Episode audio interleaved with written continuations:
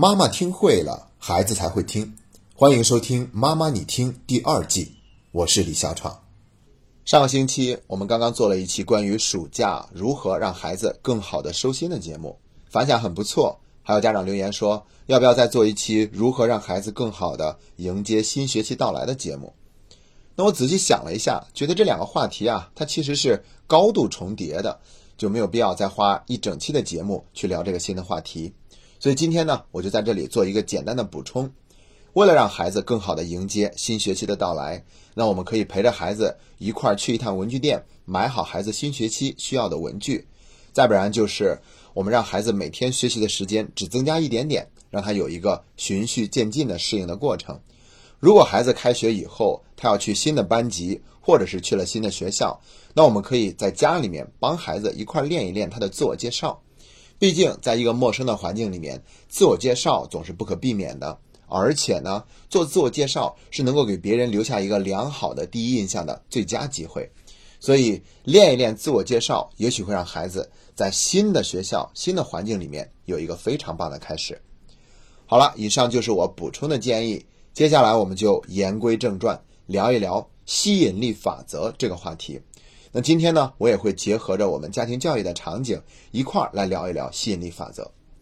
其实，吸引力法则这个词组对于很多人来说都已经不陌生了，尤其是喜欢看张德芬女士写的书的家长们，那你们会更加的熟悉吸引力法则这个词，因为她曾经专门写过一本书，叫做《遇见心想事成的自己》，里面就是着重讲什么叫做吸引力法则的。当然，可能还有的家长是没有听说过这个词的。我来简单的解释一下所谓的吸引力法则究竟是怎么一回事儿。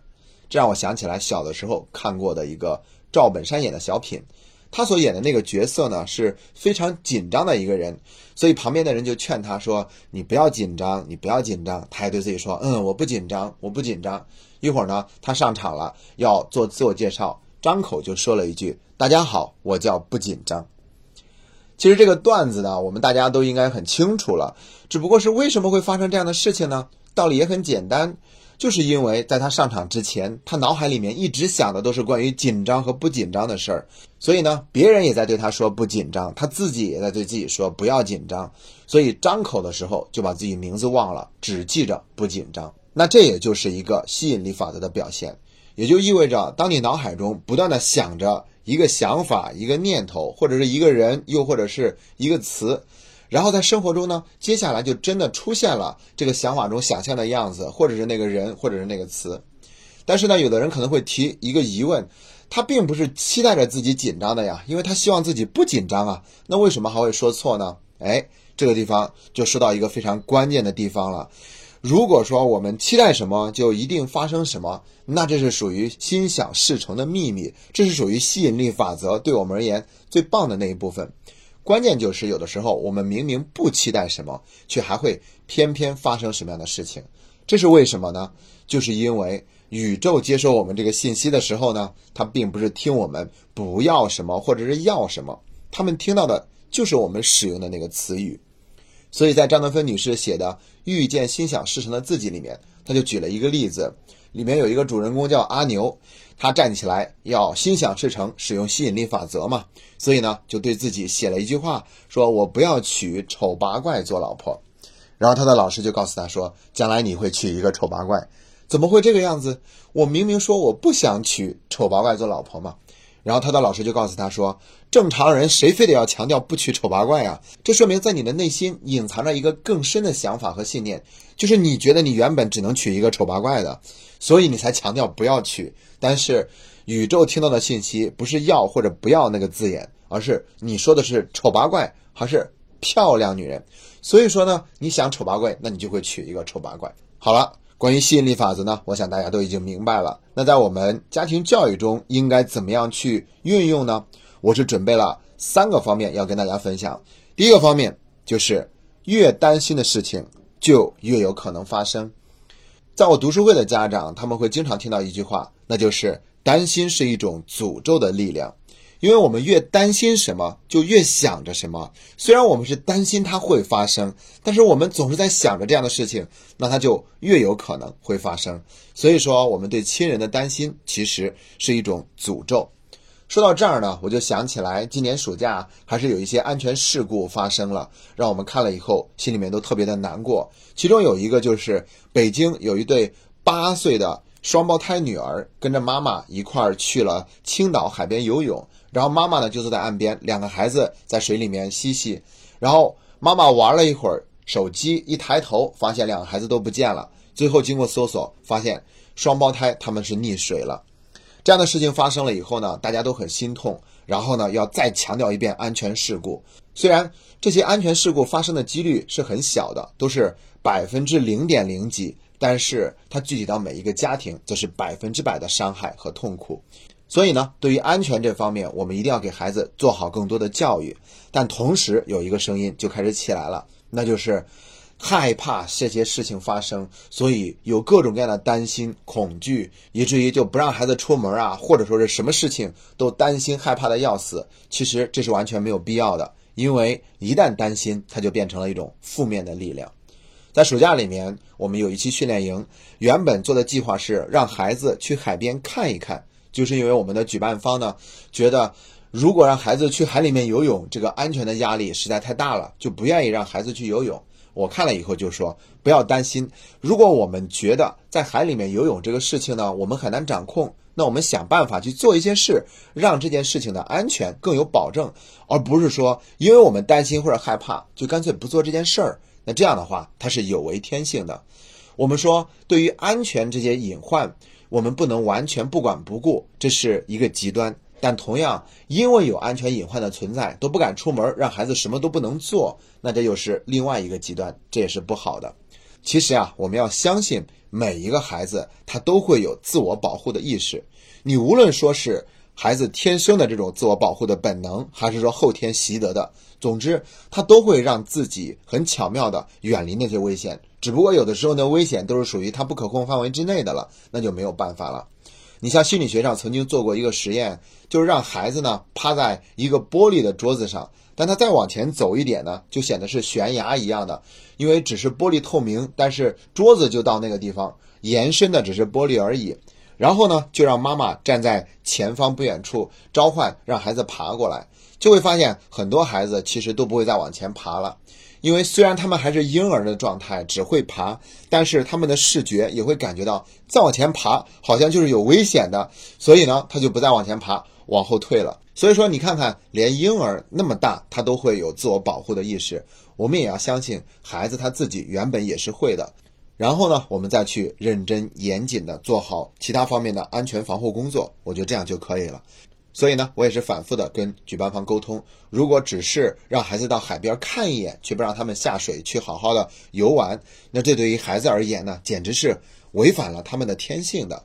最后呢，我们也终于争取到了让孩子下海游泳的这个机会。最后发现，其实一切都很安全。如果我们做一件事情想把它做得很好，那这是没有问题的。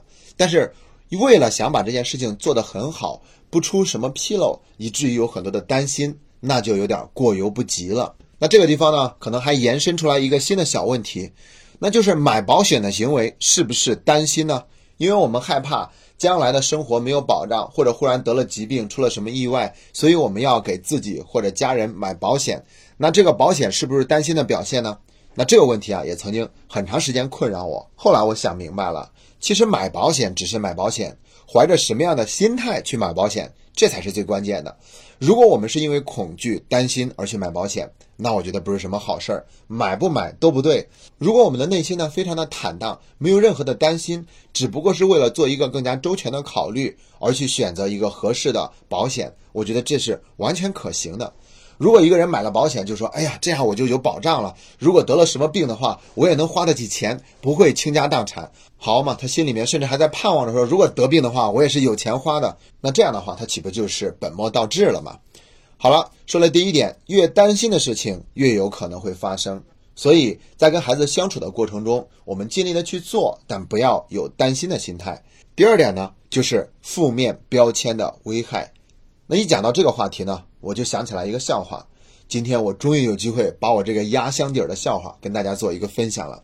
是这样说的：有一个孩子呢，他总是说一些不吉利的话，所以呢，大家都不喜欢他。他的爸爸妈妈也说：“你这人总是不说吉利话，别人怎么会喜欢你呢？”有一天呢，他们家有一个亲戚刚刚生了一个孩子，然后要宴请宾客。他爸爸妈妈呢也要带着他去，但是呢去之前反复强调，你千万不要张口说话，什么话都不要说。你什么话都不说，也就不会说什么不吉利的话了。这样的话，我们面子上也过得去，以后呢别人也会敢请你出去玩了。然后这个孩子呢就跟他爸爸妈妈一块儿去参加聚会了。吃饭的过程中一句话都没有说。本来呢办喜事的这一家人呢看到这个孩子的到来，心里面还很害怕，怕他说出什么不吉利的话。但是在吃饭的时候，发现他居然一句话都没有说，所以心里面就特别的感激，觉得很好。所以等他们走的时候呢，就送了送他。等到别人都要送他走了，而且看到别人对他的态度那么和蔼，这个孩子终于忍不住开口说话了，说：“你看我这回可是什么都没有说啊！如果你家孩子回头死了，可别怨我。”好了，笑话讲完了，不知道正在收听节目的你有没有会心的一笑？那这个孩子其实也是吸引力法则，因为他整天被人强调，他就是一个不会说好话的孩子，就是一个总说不吉利话的一个孩子，所以这个标签呢贴在这个孩子身上，他想改都改不了，所以在他的心里面呢，他就觉得自己总是会说不吉利话的。你看这一次他都没打算着说不吉利话，不自觉的说出来的话还是不吉利的，真是说不吉利话的最高境界，防不胜防。那我们要注意，任何一个负面标签贴在孩子身上，都会像这个笑话中的孩子一样，他是很难摆脱的。比如说，你总是说孩子马虎，那他就会觉得我比别人就更容易做错那些简单的题。比如说，你觉得这个孩子胆小，他不敢上课举手，那他就会觉得我比别人举手少才是正常的，我就是不可能比别人举手更多。所以，一旦我们去用负面标签贴在孩子身上，一边又鼓励他说：“你这么胆小怎么能行呢？你要上课多举手多发言呢。”其实就相当于是让孩子特别的分裂为难。一边你说我这样的人是举手举不了更多的，一边你还要求我更多的举手，你到底想让我怎么样？对不对？所以我们一定要注意。不要给孩子贴任何负面的标签，包括我们心里面有这样的想法都不要有。一旦有这样的念头冒出来了，我们马上就要在心里面给他打一个叉号，告诉自己这只是我的一个想法，我不等于我的想法，它可以产生，但是我不认同它。好了，说完了第二个部分，负面标签不要有，接下来该说正向意图了。其实前面这些话我讲的都很别扭，只有说到正向意图的时候，我就终于可以揭露，为了能够更好的顺应吸引力法则，我们平常应该怎么说怎么做。正向意图以前我们节目里面也讲过，就是说我们不要告诉孩子不要做什么，而是要告诉他要做什么，也就是说是用一个正向的观点去表达。比如说不要紧张，其实可以改成要放松，多放松，深呼吸。或者是你要允许自己紧张，这是正常的。甚至一个人紧张的时候，我们还可以告诉给他，你可以一边紧张一边做事。我们训练营里面孩子勇敢课上都会学到这一句话，叫做一边恐惧一边做事。害怕是正常的，不要去压制他。同样，刚才那个笑话里面的那孩子呢，如果他的家长这样教育他说：“今天你出门了，要对别人说一句吉利话，这样你就会越来越多的受到别人的喜欢和尊重。”就会好很多。偏偏强调的是你不要说话，你不要讲，一讲就是不吉利的，那这个孩子就受到了压制嘛。所以用正向的意图代替那些负面的意图，告诉孩子怎么样做是正确的就可以了。同样，在家里面，我们要把不要看电视了改成关上电视，该去睡觉了。这样做呢，我们就不仅仅是在制止孩子一个错误的行为，而是明确的告诉他了怎样做是正确的行为。所以他的指令更加的清晰，更加的到位，也更加的明了。孩子听起来呢，也更愿意去配合。我们整天强调不要看电视，不要玩手机，那么我们在孩子脑海中出现的词语就是电视、手机、电视、手机。那这样又如何能够让孩子真的远离电视和手机呢？好了，三个部分都已经讲完了。第一点，我们要记住，越是担心的事情，就越有可能会发生，因为这是吸引力法则的一个反向的使用方式。第二个就是贴负面标签会给孩子带来很大的伤害，这同样也是吸引力法则的一个反向的使用方式。正确的呢，则是第三个部分，要用正向意图的方式去跟孩子进行沟通，给他一个正确的指令，让他知道如何做才是你想让他做的事情。我想用这样的一个方式，我们一定能够很好的使用吸引力法则，真的让我们在生活中心想事成。今天的节目就到这里，谢谢大家。